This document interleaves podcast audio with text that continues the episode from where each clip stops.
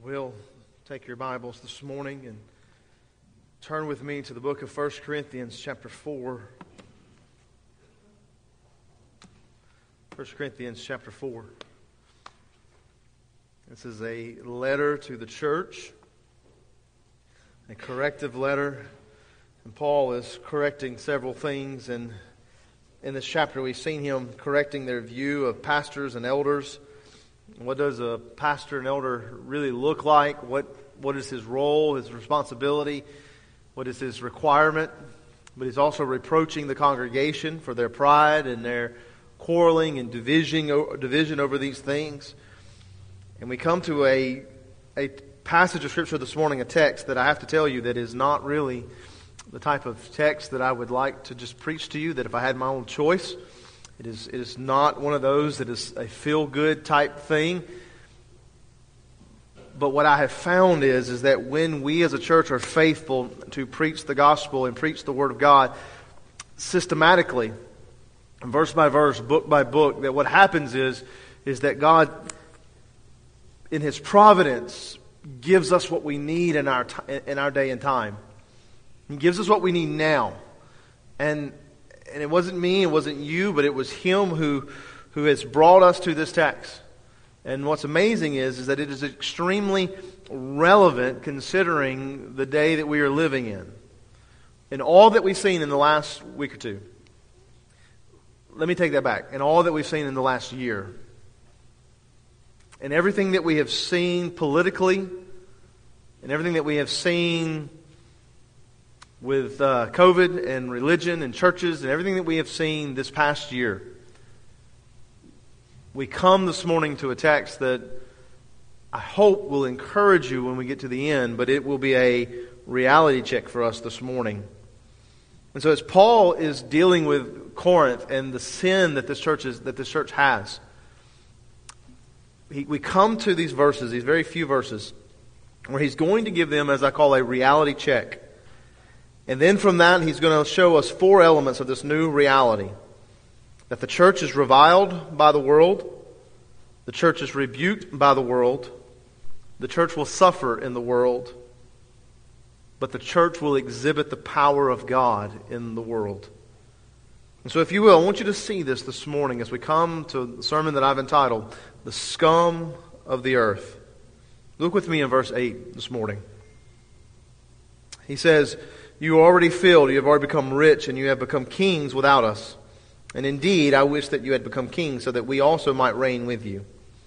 For I think that God has exhibited us, apostles, last of all, as men condemned to death, because we have become a spectacle to the world, both to angels and to men. And we are fools for Christ's sake. But you are prudent in Christ. We are weak, but you are strong. You are distinguished, but we are without honor. And to this present hour, we are both hungry and thirsty, and are poorly clothed, and roughly treated, and homeless. And we toil, working with our own hands, and we are reviled, or when we are reviled, we bless. And when we are persecuted, we endure. And when we are slandered, we conciliate. We have become as the scum of the world, the dregs of all things, even until now. And may God bless the reading and preaching of His Word this morning. In 1999, there was a movie that came out that some of you probably have not seen, and others may, you know, I guess you, you were. It was a movie that debuted in theaters in 1999, and it was a, a instant success due to its uh, stunning visuals, the, the characters, the actors who played the characters, and the action-packed scenes. The name of the movie was The Matrix.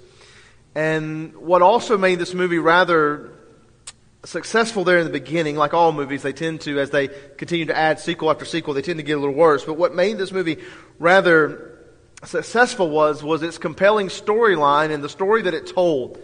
Now, the way that this went was, was that the hero of the story was nothing more than an average Joe a man who worked with computers, maybe he was a computer programmer or something like that.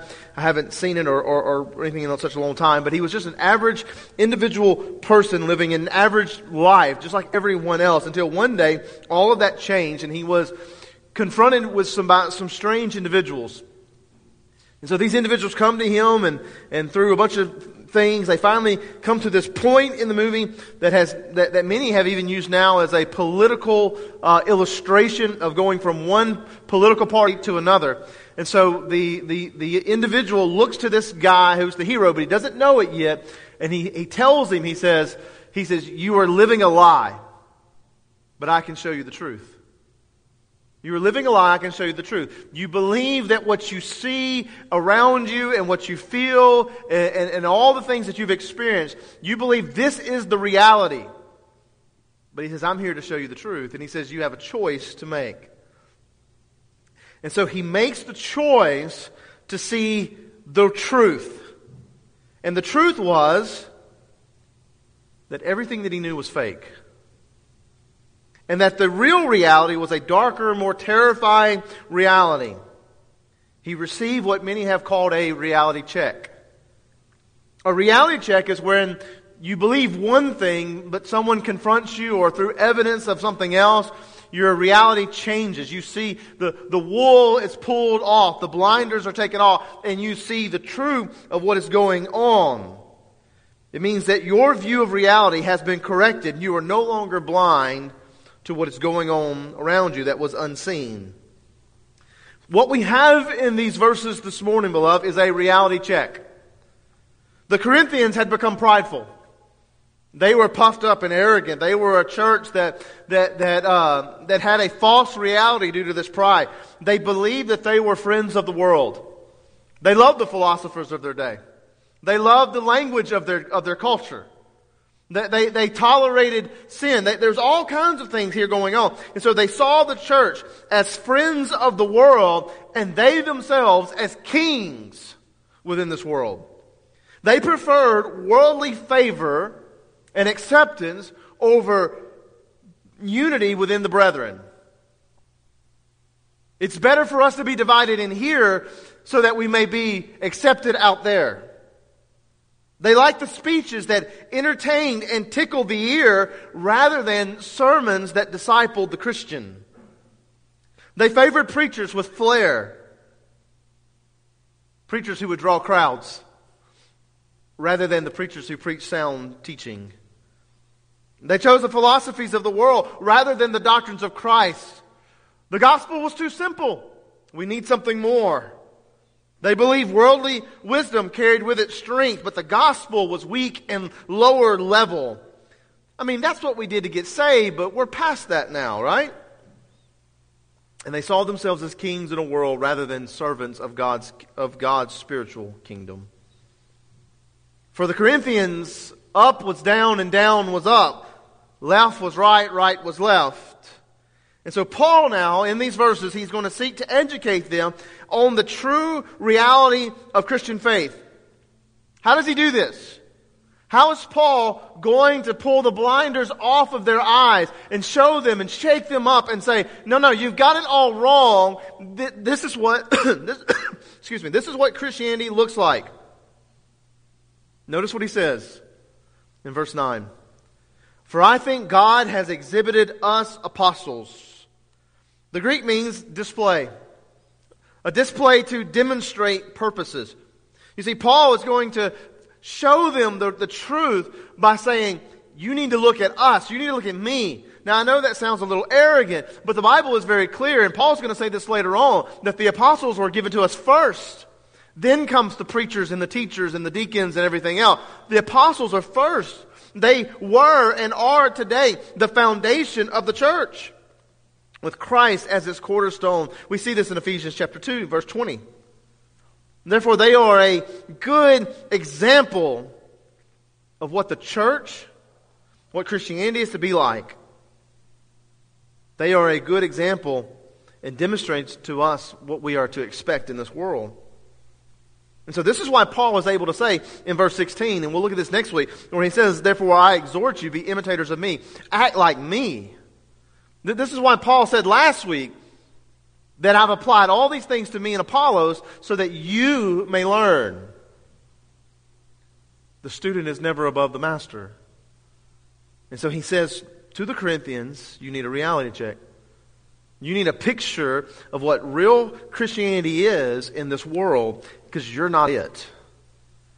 And I believe the events of the past few weeks and even the past year have served to give the American church today a reality check, much like the, the, um, the Corinthians. For a long time now, the church in America has believed its friendship with the world would be the savior of its trials and its tribulations. That if we can get along with the world, America will be different.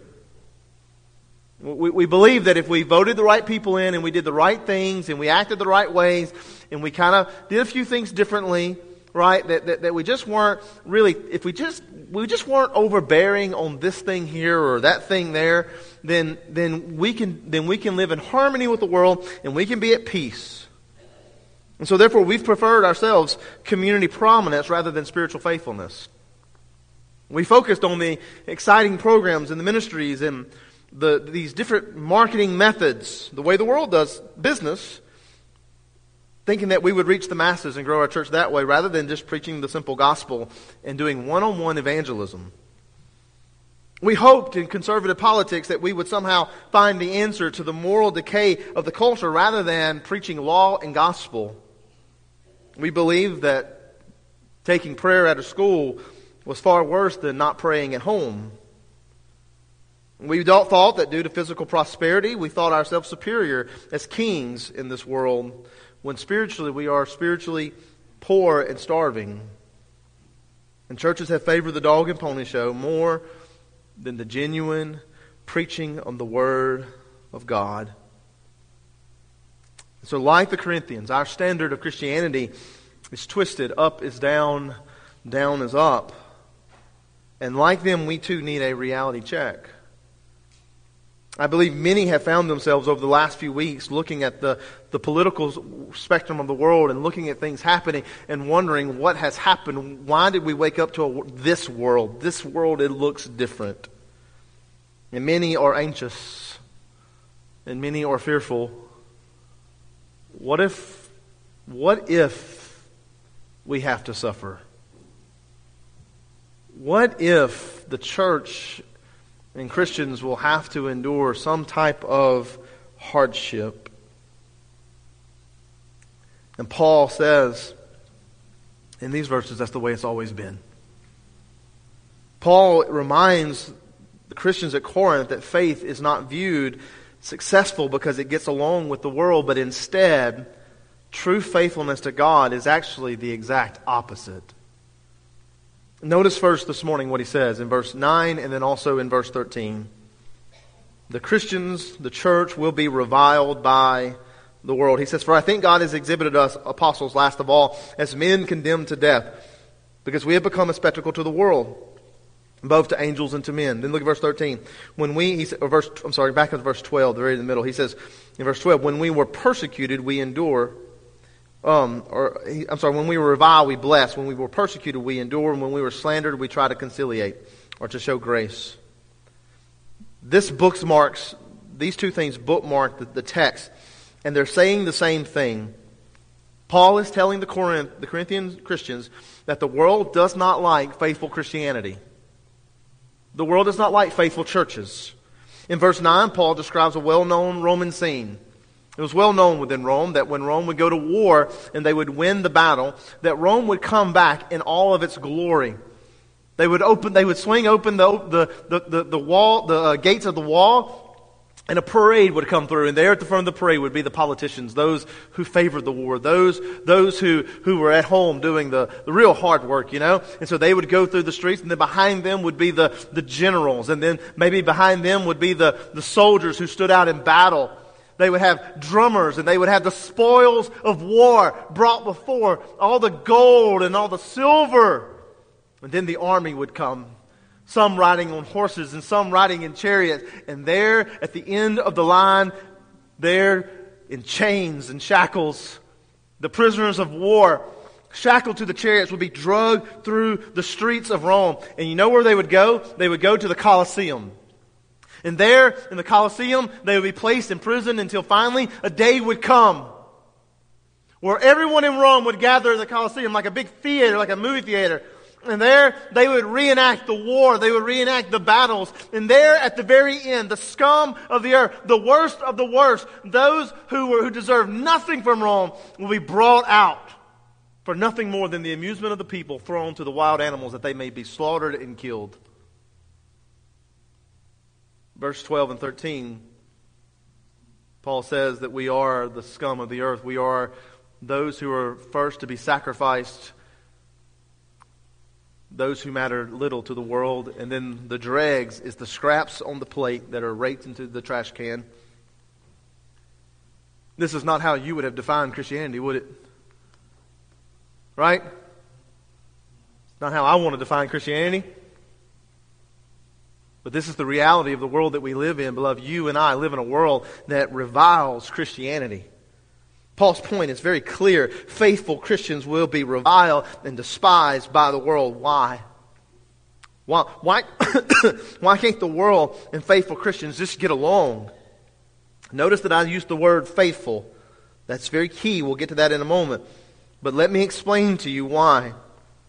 In John chapter 15, verse 18 and 19, Jesus said this to his disciples before he died. He says, If the world hates you, know that it has hated me before it hated you. You were of the world. The world would love its own. If you were, if you were like the world, they would love you. Interesting, Corinth. There's a reason, Corinth, they love you. Because you are like them. But I chose you, Christ said. I chose you out of the world, and because of this, the world hates you. FBC, we are despised because they despise Christ. The more faithful we are to Christ, the more faithful, the more they will despise us. The more faithful they will be in their, in their disapproval of us. So why do we begin to see now such an attack on morality, and why do we begin to see in our own culture an attack even against the even against the church and the church? And again, this is not political. I am not in one way will ever, ever link up Christianity, the hatred of Christianity, with the hatred of a political party. But know this: when there is no political parties left and when there is no politicians left, the church is next. The church is next. So, why is it that we are now beginning to see just a trickling of the water against the believers? And the answer is because we have compromised. We have compromised our faith the Bible is very clear that if you are a faithful Christian, beloved, that if you are a faithful church, if you are a faithful people unto God, you will suffer some. So why have we not? Because we have compromised in areas that we should have never compromised in. You don't believe me? I'll give you an example. In chapter 5 of Corinthians, we're going to get to a forgotten church practice. You no longer see it today. It's called church discipline. That when someone who is an unrepentant sinner publicly will refuses to repent, they are dealt with and held accountable by the church. When was the last time our church or any church that you know of in our lifetime has practiced church discipline? You want to know why? Because to practice church discipline, you would be labeled judgmental.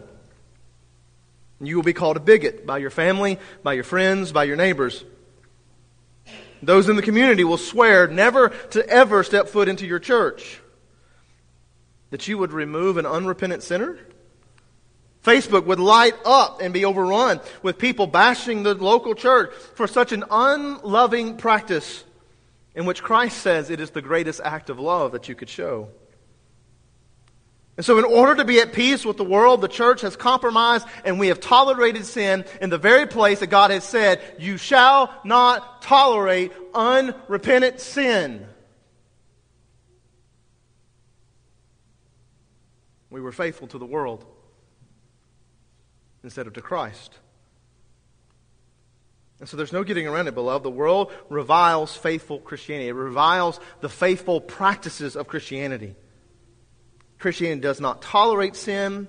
Christianity preaches salvation through Christ and Christ alone. And that is enough for them to hate us. You say, but what is the application?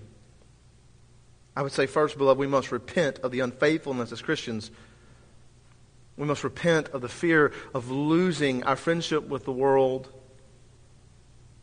And then I would say, secondly, beloved, we need to ask God and seek God in prayer and in study that He may sanctify us for future faithfulness in this world. The day will come, FBC. The day will come when you and I are going to be tested in our faithfulness. There will be something somewhere along the way where we will have to choose. We will either choose to do what the Bible says to do or not do it in a way that we don't look as so bad to everybody else. And we must be ready. We must be ready. But secondly, not only are we reviled by the world, and not only is Christianity hated by the world, but we are rebuked and disapproved by the world. Look at verse 10. He says, We are fools for Christ's sake, but you are prudent in Christ. We are weak, but you are strong. You are distinguished, but we are without honor. Paul gives three comparisons to illustrate the world's disapproval of Paul, of the apostles. He says, The world loves you, Corinth. They love you. They see you as strong, wise, and of honor, but not us. Why? Well, first, the apostles were considered fools for Christ. Why? Because they preached the simple gospel of Jesus Christ. You see, if you preach only the gospel, and if you say the gospel is enough, then you're, you're being told that, well, that's just, that's just foolish. And beloved, if you think that is not happening today, it is. Within the very seminaries, within the very SBC and the evangelical church, and dealing with social issues right now, right now there is a war against the gospel being enough. We're being told that we're not intelligent enough to deal with the social issues of this world. The gospel is simply not enough. And because of that, we are foolish. Secondly, the apostle says we are weak because we relied on the power of God and the gospel for success in ministry. But the Corinth, the Corinthians, no, they relied on their language. They relied on the power and the strength of men. That they gathered the favor of the world. Paul says we rely on the power of the gospel in Christ, Holy Spirit. And that is seen as weakness to them. But thirdly, the apostles were without honor. Why? Because they gained, garnered no favor with the world. The world disapproves of them. It disapproves of their methods and their, uh, uh, of their reasoning, of their wisdom. Beloved, the world will not only revile faithful Christianity, but it rebukes it as foolish, weak, and without honor. Stephen in Sunday school this morning did not go down in the history books of the Jew of the Jewish school system as a hero. He was the villain. You will not go down in the history books of this world as the hero, but the villains. Why? Because you are without honor in the eyes of the world. They disapprove of your God and our convictions. And it's the whole reason for the separation of church and state, which has nothing to do with keeping the church out of the state, but everything to do keeping the state out of the church right? But they scream this all day long. Why? Because they disapprove of our Savior. This is the why less and less faithful Christians, politicians, Christian politicians will be elected to office. Why? Sound doctrine does not win votes. Christ alone Christ alone for salvation and entering into the gates of heaven are not going to win you any votes in this world. Intolerance to sin, calling what is sinful sinful in this world will not win you any votes. The gospel, repentance, and faith as the solution and the only solution to our moral decay will not win any votes. The world does not value our faith. It rebukes our faith because it rebukes our Lord. And so, application here, beloved, is very important. So, hear me on this. That in the days to come, you must know this, that we as a church, hear me, we must, we must not judge our beliefs and our decisions based upon approval from a lost and dying world. Do not go home and think that you are weak and foolish and without honor because you stood on the Word of God because some politician or some, some news network or social media decided that what you believed about the Bible, what you began to stand on is wrong and not, it's not accepted by the world. Do not believe that for one moment because in the eyes of the world, it is foolish, weak, and without honor. But in the eyes of the one who matters, in the eyes of the King of Kings, you are wise and you are strong and you are honored and loved by Him. How many times have we based our decisions as a church based upon what the culture said was right rather than what God has proclaimed as right? Oh, beloved, beloved, this is, we must repent and we must change our standard.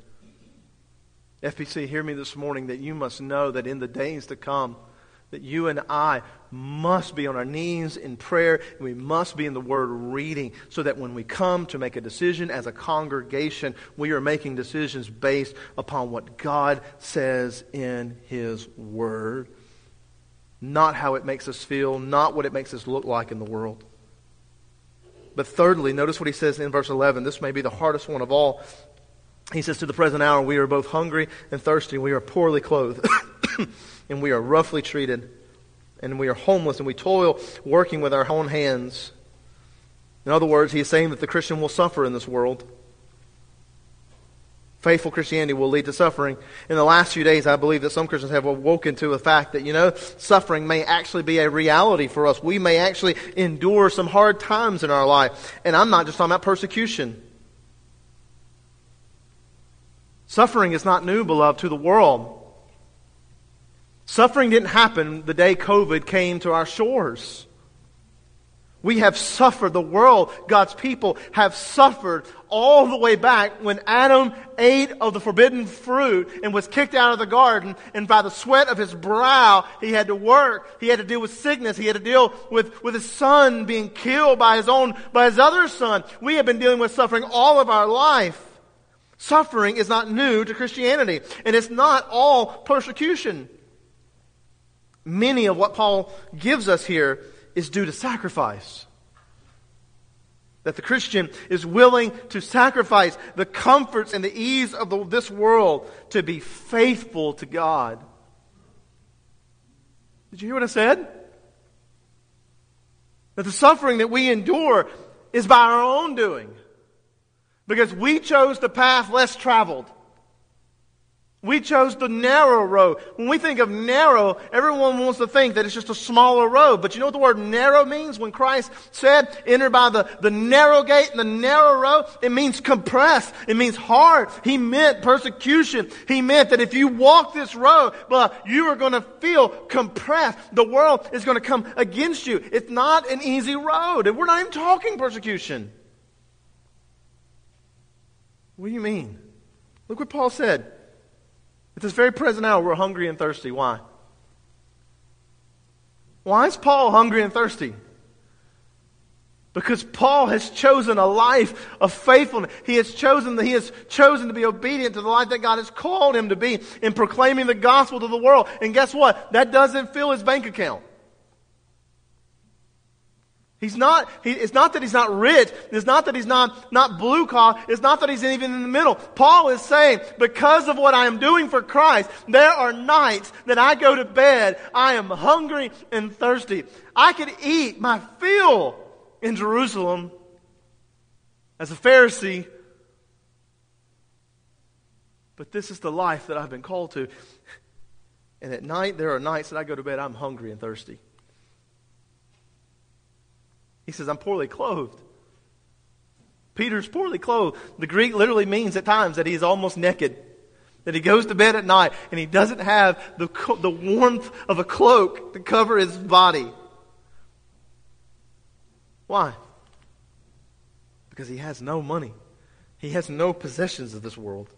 He says we're roughly treated, we're buffeted. It means that they were beaten and physically abused for their faithfulness to God. The gospel will bring about a physical abuse upon the church. You don't believe me? Go to China. We want to act like there's no tribulation, there's no, there's, there, there's no persecution and suffering anywhere else in the world because we don't see it here. But beloved, our brothers and sisters are being, are being killed and thrown into camps and having everything taken away from them because of their faith in Christ. Go to China, go to the Middle East. They are treated roughly. Paul says, I have no home because I am being faithful to the call, to obedience to me. He says, I toil and I labor. In other words, the Greek expresses, I labor to the point of exhaustion. He, he works to get the scraps of food that he can eat, but he also works to pay and do, to do the ministry that he has. Everything that Paul gives here in this list is the very opposite of the American dream. The American dream is that you and I can be faithful unto Christ and then and also live in harmony with the world and never have to suffer, never have to sacrifice, and never do any of those things.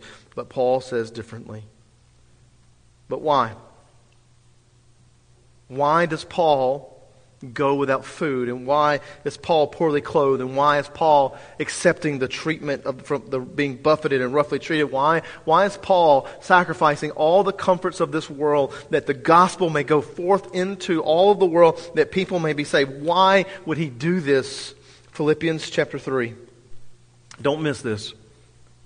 Philippians chapter 3 verse 7. He says, But whatever things were gain to me, those things I have counted as loss for the sake of Christ. More than, more than that, I count all things to be lost in view of the surpassing value of knowing Christ Jesus my Lord, for whom I have suffered the loss of all things, and count them but rubbish, so that I may gain Christ, and may be found in him, not having a righteousness of my own, derived from the law, but that which is through faith in Christ, the righteousness which comes from God on the basis of faith, that I may know him, and the power of his resurrection, and the fellowship of his sufferings, being conformed to his death, in order that I may attain the resurrection from the dead. Paul says, Why do I suffer? That I may know Christ. This is not work salvation. This is not that I have to give everything up to be saved. This is sanctification. This is deeper knowing of Christ. Paul says that I may know him, that I may. You want to know somebody, you walk in their shoes. And so Paul is suffering for the gospel's sake. He understands Christ deeper than you and I will ever know because he has suffered in ways that Christ only has suffered. Paul says, What is the answer to the reason why I sacrifice everything and the reason that I accept whatever misfortune may come my way? Because of faithfulness. Again, this is because of faithfulness unto Christ. This is not suffering just because for other things. This is, faith, this is suffering that comes for the faithfulness of Christ. He says that I may know Christ and his sufferings greater than any worldly comfort. Did you hear that, beloved? Faithful Christians count it all rubbish to gain a greater knowledge and a greater relationship with Christ. Food, rubbish faithfulness to Christ, that's greater. Clothes, rubbish. Faithfulness to Christ, greater. My physical health, my fear of death, rubbish. Fellowship to Christ. Fellowship in Christ's sufferings, greater. Beloved, here's the reality check that the church of today needs is that the church is not, that the future of the church will not be peaceful. It's not always going to be peaceful. It's not to say that you and I are going to endure the same things with Paul, but it is to say that you and I must accept the fact that faithfulness unto Christ will bring forth choices of sacrifice, moments where we will have to sacrifice the comforts and the goods of this world that we may gain the greater treasures, knowing Christ, suffering with Christ. Our faith will bring about persecution. John 15, 20. Remember the word that I said to you, a slave is not greater than his master. Because we follow in the footsteps of our Savior, we will also follow in his trials and his tribulations. So what do we do? You have a blue pill and you have a red pill. Not political, the movie The Matrix. You have a choice. Do you want this reality, the fake reality, or do you want this? we live faithfully, no matter the cost. We worship no matter if we lose our life. We proclaim Christ no matter if it, they take our possessions. We disciple our family. Parents, hear me this morning. Grandparents, hear me this morning. I need you to hear me. The greatest thing that you can do for your children, the greatest thing that you can give your children for this future, the greatest thing that you can do for them today that will impact them and make them the men and women of God of tomorrow is that you would pour Christ into them Monday, Tuesday, Wednesday, Thursday, Friday, Saturday, and Sunday. Disciple your kids. Disciple them to know Christ and His grace. Not only that, beloved, we never tolerate sin, even if it means that we must come to harm. We never tolerate sin. Now, many of you are probably ready to check out. This is not an easy sermon. But that leads me now to the very fourth point, so don't check out just yet. Christians will exhibit the power of God in this reality. Christians will exhibit power in this world. Look at verse 12 and 13. He says, When we are reviled, we bless. When we are persecuted, we endure. When we are slandered, we try to conciliate or show grace. He says, We'll just stop there. Those three things. He says, when we, when we go through these persecutions and we go through these sufferings, he says, we will bless. What does bless mean? When I am reviled, when I am hated, what, what was blessed? It means that I will give God praise. I will praise God. There's a beautiful there's a beautiful story there in Acts where Peter is in jail and the people or, or Peter and John go before the Sanhedrin. I'm sorry, they go before the Sanhedrin. They're told to stop preaching Christ. They beat them. They send them out. All that kind of stuff. And what do Peter and John do? They go and have a big prayer meeting. And what do they do? They praise God. They say, God, thank you that you allow us the blessing to come into your presence, to come into your suffering. I read this morning the, the prayer of Polycarp to my Sunday school class. When they lit the fire on Polycarp, what did he do? God, I give you glory and honor and praise that I get to suffer in the way that Christ suffered. So Paul says that when we suffer and when we go through things, he says, what are we going to do? Are we going to complain about it? Are we going to be angry and resentful toward those who come against us or angry and resentful that our choices have brought hardships upon us? No. He says we praise God for these things. What in the world is he talking about? Who does that, right?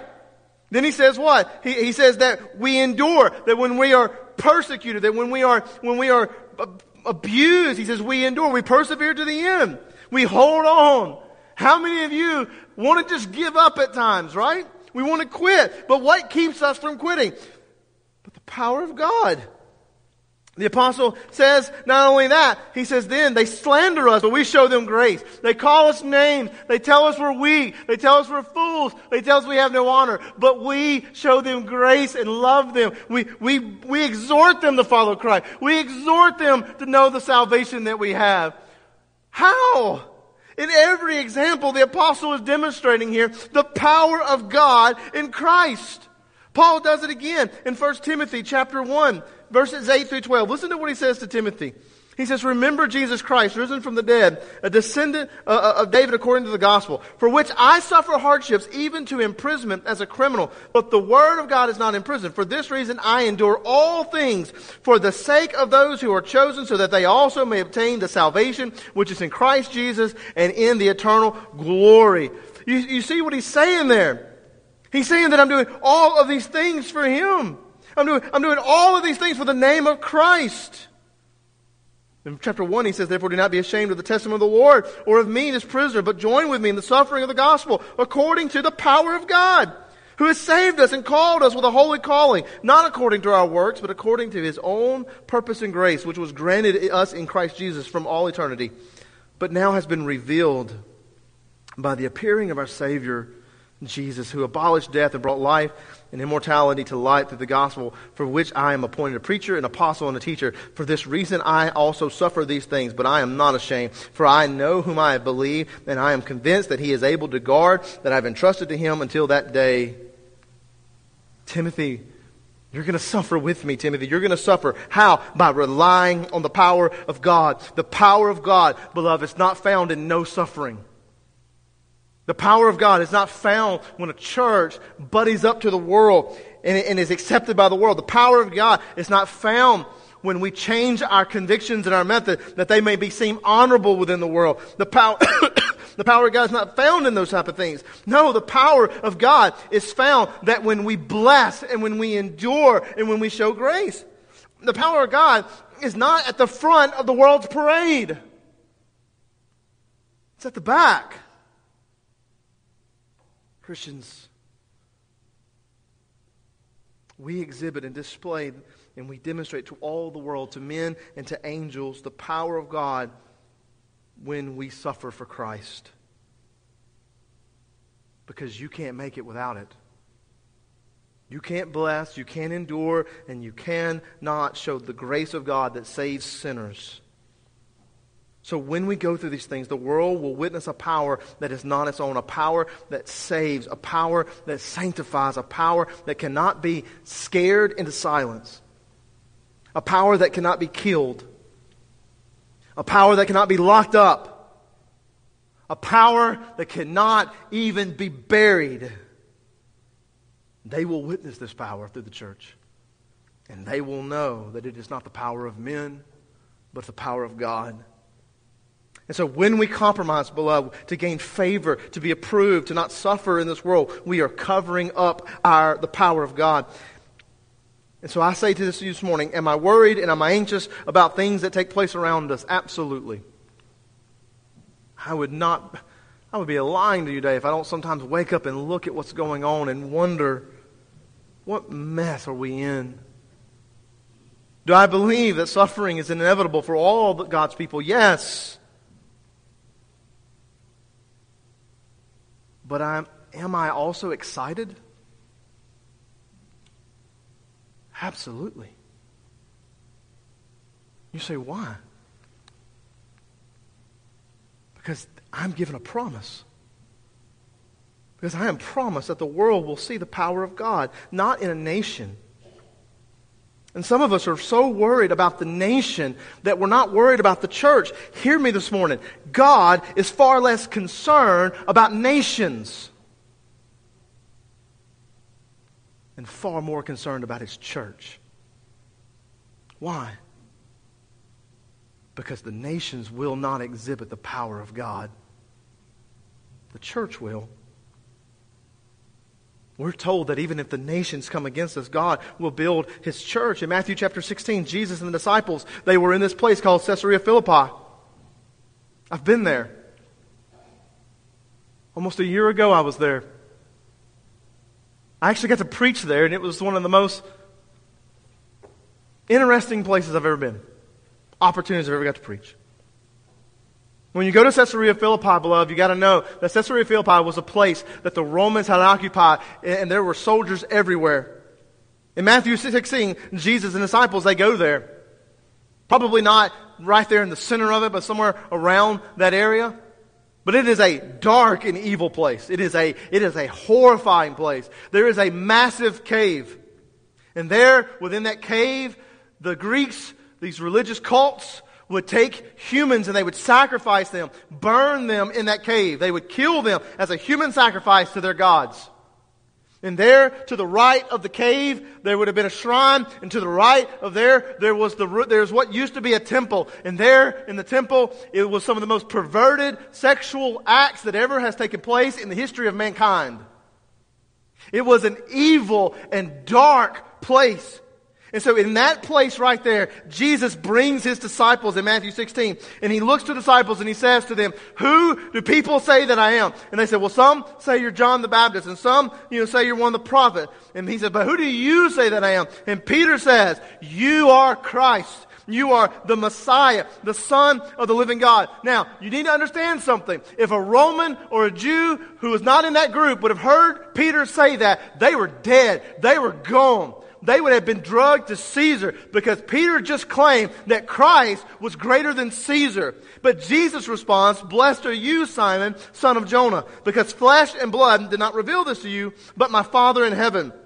And I also say to you that you are Peter, The confession here, on the rock I will build my church. On the confession that I am Christ and that I am the King of Kings and Lord of Lords. I will build my church. And then he says, the gates of hell. What was the cave where people sacrificed other humans call? But literally, the gates of hell will not overpower it. Jesus points to the most horrifying symbol in that area. It is the most dark and terrifying place. And he says, not even the wickedness and the evil of that can overcome my church. Almost a year ago, I stood there and I preached the gospel there. And do you know what I found? After 2,000 years, do you want to know what I saw in Caesarea Philippi? Ruins. Ruins. There's no temple. There's no shrine. There's a cave. But it's all been destroyed. It's all been gone. And I came home. I got on a plane and I flew across the ocean and I came home to what? To stand in the very church of God. Because he made me a promise. Caesarea Philippi is in ruins, but the church of God flourishes all over the world. FBC, here's the reality check that we need to remember today is that, is that Christ is going to build his church. The world will revile us. The world will rebuke us. The world may make us suffer for the faithfulness of Christ. But God's power in the church will not be stopped and it will flourish and it will grow. And that should excite every one of us in here today. That God is about to grow His church. He may not grow a nation. He may not grow other nations. They may become more wicked and more evil, but He has made us a promise today that you and I are to focus on the church because this church, His church, if we are faithful, guess what He will do right here in Jonesboro, Louisiana? He will grow it. How? By the power of God. But what if they hate us? He will grow it. What if they disapprove of all that we do? He will grow it. What if we have to suffer? He will grow it. So rejoice, beloved. Though the world hates us, the power of God will bless the world, will bless his people in the world. Rejoice, beloved, that the world may come against us, but though it may come against us, we will endure to the end.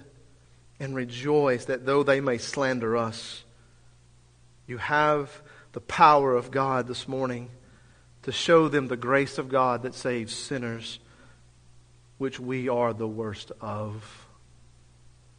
I know that many of you are worried and anxious about what is taking place around us in our country. But hear me this morning, beloved. The blinders need to come off, and you need to see that what God is doing in the church, because God is growing the church. And God's going to bless the church. And if you and I, FBC, are faithful, if we are faithful, He is going to bless our church. He will not leave us nor forsake us. We may not be we may not grow in the numbers, we may not be a megachurch, but he will grow us in ways that you and I have never believed